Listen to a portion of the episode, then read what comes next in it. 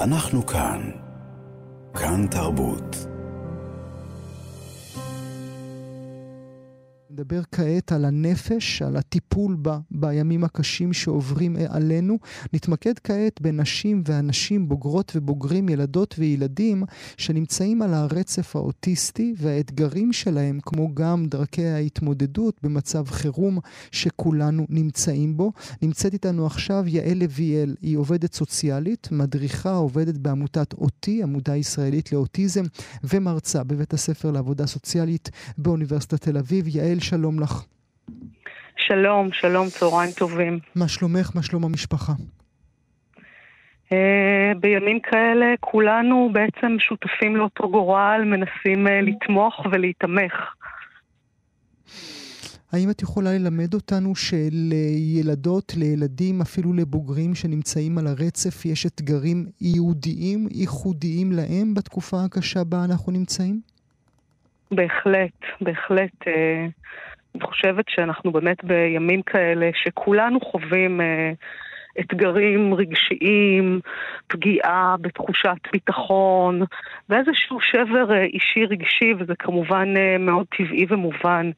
אבל אה, אם אנחנו רגע חושבים על ילדים, על בוגרים שמאובחנים עם אוטיזם, האתגרים שלהם יכולים להיות אה, מועצמים מאוד מאוד בימים כאלה, ובתקופה כזאת, במיוחד שאנחנו חושבים על ההתמודדות הרגשית והנפשית. אה, אם כולנו, כבני אדם, מאוד אה, נשענים על שגרה, שגרה זה אחת המילים שהכי אפשר לשמוע עכשיו.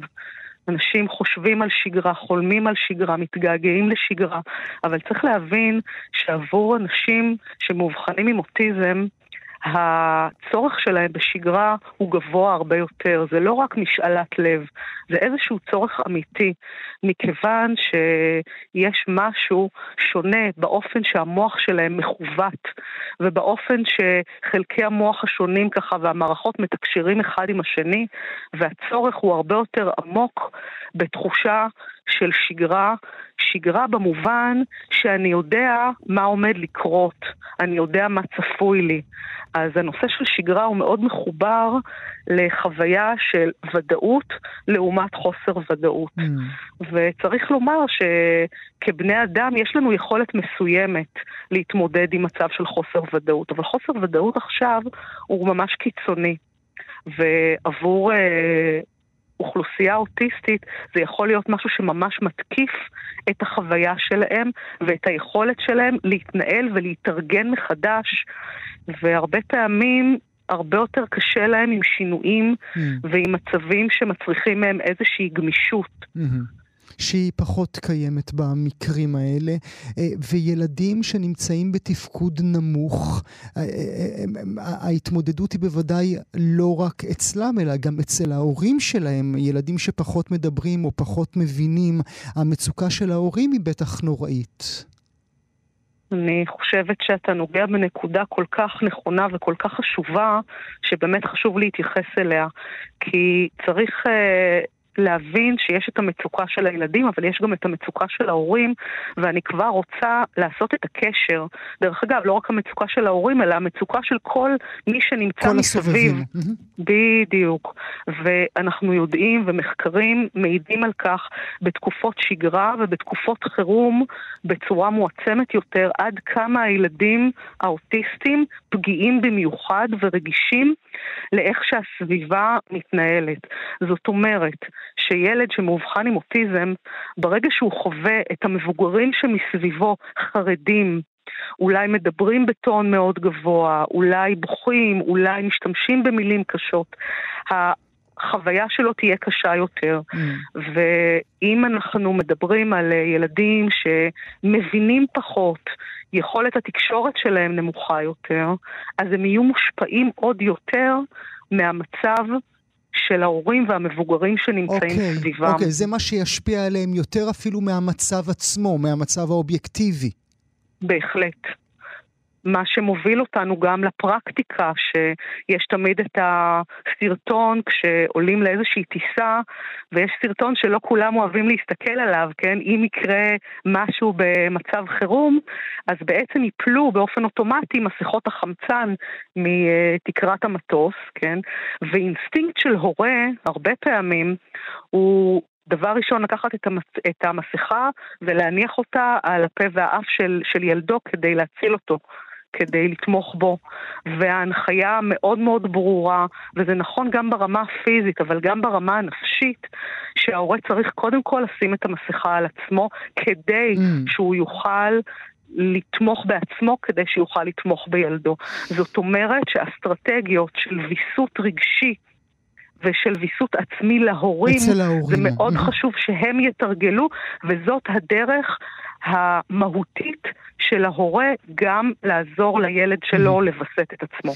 את מבקשת מההורים אה, קריאת ים סוף, יעל. נכון. אתה, אתה צודק, אני חושבת, אני יכולה להגיד את זה גם ברמה אישית מקצועית, אני חושבת שזה קל אולי לתת ברגעים ומצבים כאלה עצות לאחרים, אבל אני כן יכולה לומר לך שכשאני מדברת על טיפול עצמי של ההורים בעצמם, אינני מתכוונת עכשיו לשיחות מאוד ממושכות או לדברים מאוד uh, נרחבים. אני מדברת על זה שבכל בית ואפשר לעשות את זה כולם יחד, אם יש עוד ילדים, ילדים צעירים, בוגרים, מבוגרים. אם אפשר עכשיו לקחת דקה, באמת דקה, אפילו לשים, אה, לשים את הטלפון הסלולרי על 60 שניות, ובמשך דקה אנחנו עכשיו כולנו קופצים, נותנים יחד לאיברים להשתחרר. אה, משמיעים קצת ככה קולות מצחיקים. באופן הזה אנחנו כבר מייצרים איזשהו ויסות. צריך להגיד בצורה מאוד ברורה, הרבה פעמים כשמדברים על ויסות, כולם חושבים על שיחות, על רגשות, על שיתוף בפחדים. זה יכול להתאים, זה יכול להתאים לחלק מהילדים, אבל באמת, כמו שאתה אומר, כולנו כרגע נמצאים באיזושהי מצוקה קיומית, ולכן הדרך הטובה והמהירה ביותר היא לעשות uh, כל מיני דברים שמ... מרגיעים דרך הגוף. אז אם אפשר שלוש פעמים ביום לעשות דקה כזאת של איזשהו שחרור משפחתי, זה לא מצריך שום דבר, לא צריך אביזרים, לא צריך סבלנות. זה בהחלט משהו שאפשר לעשות והוא משפר מיד משהו. זה מוריד את תחושת הסטרס, זה uh, מעורר ומפעיל לטובה את מערכת העצבים האוטונומית. כל הדברים האלה מוכחים, זה חשוב לומר. כדאי, כדאי שאותם אה, אה, אנשים ברצף ובני המשפחות שלהם ייקחו חלק ברוח הנתינה שאנחנו רואים בשבועות האחרונים, או כדאי להמציא עבורם מציאות אה, אלטרנטיבית, כאילו כלום לא קורה במדינה? אני מודה לך על השאלה, אני חושבת שהשאלה הזאת היא חשובה מאוד גם בימי שגרה, כעת אני כמובן אתייחס לזה בימי חירום. אה, אוטיסטים, ילדים, בכל גיל, בכל רמת הבנה, בוגרים, בני נוער, יש להם רצון וצורך בשונה ממה שחשבו בעבר. אנחנו יודעים היום שהיו הרבה דעות קדומות וחשיבה לא נכונה. אוטיסטים יש להם רצון להשתייך, לקחת חלק ולהיות מעורבים בסביבה שלהם, בדיוק כמו כל אחד אחר.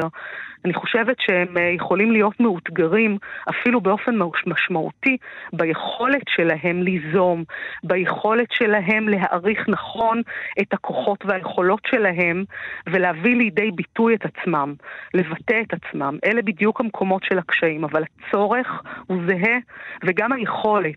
זאת אומרת שבהחלט אני ממליצה לערב אוטיסטים בפעילות משפחתית, בפעילות שכונתית, קהילתית. כמובן שצריך לחשוב על הדברים. אם, אם uh, יש ילדים שאם uh, נשים אותם בחדר הומה אדם שבו יש עשרות mm. אנשים שעוסקים באריזת מוצרים, זה יכול להיות מאוד לא מתאים עבורם, כי יכול להיות שהם מאוד מאוד רגישים שמיעתית mm-hmm. לקולות. כן. וזה יגרום להם הצפה והם לא יוכלו לתפקד שם. אבל יכול להיות ש... ההורים או בני משפחה או מבוגרים יכולים ליזום לעשות פעילות של אריזה בבית ואחר כך ללכת ביחד, ביחד עם הילד, ביחד עם הבוגר ולתת כדי שהוא גם ירגיש את עצם הנתינה עצמה. זה יכול להיות תומך וזה חשוב להזכיר דרך זה עיקרון נוסף שהוא באמת מאוד חשוב כרגע, עיקרון של עידוד לאקטיביות, עידוד לפעולה, עידוד לעשייה. זה נכון לגבי כולנו, זה נכון בפרט לגבי אה, אנשים שמאובחנים אוטיזם, זה מחבר לאיזושהי תחושת יכולת, זה מרחיק אותנו מהפסיביות, מתחושת חוסר האונים, וזה מחבר לעשייה. ואולי אה, מילה לסיום, את מדברת, וכל מה שאני יכול לחשוב עליו זה על נויה דן. נויה דן. אה, נכון, זיכרונה לברכה. שהיא וסבתה אה, כרמלה נרצחו בטבח בניר עוז, גם היא הייתה על הרצף האוטיסטי. אה, נויה רק, נכון. ב, רק בת 13. אי אפשר לדמיין מה עבר עליה באותן, באותם רגעים, נכון? אי אפשר לדמיין מה עבר עליה באותם רגעים, והמחשבות והתחושות הן בלתי נסבלות. אני חושבת ש... זה באמת אה, סיפור כמו עשרות, מאות ואלפים סיפורים אחרים שהם בלתי נתפסים, ואני חושבת שמול אה, ילדים ואנשים שמאובחנים עם אוטיזם, מאוד חשוב כרגע לעזור להם להבין את המצב. עכשיו, מה זה להבין? אנחנו לא יכולים להסביר, אני לא חושבת mm-hmm. שלמישהו מאיתנו לא יש איזשהו הסבר. כן. אנחנו לא מבינים והנפש גם לא באמת מסוגלת לקלוט, אבל צריך לומר שילדים ובוגרים אוטיסטים הרבה פעמים יהיו רגישים, פגיעים, ו...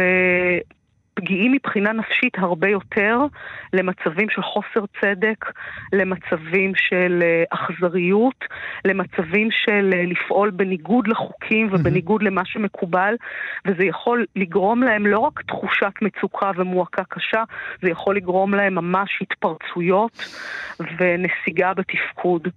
ואני חושבת שמאוד מאוד חשוב אה, שהסביבה תיתן התייחסות למה אנחנו יכולים כרגע לעשות, איך אנחנו כרגע יכולים לשמור על עצמנו. כמובן. להביע מה מה מרגישים מילדים ש... ואנשים שלא מדברים, יכולים להביע את זה בכתיבה, יכולים להביע את זה ביצירה, באומנות, להביע את זה עם הגוף, ולשים את הדגש על איך עכשיו אנחנו יכולים לשמור על עצמנו, אם זה בזמן אזעקה, ללכת למרחב מוגן.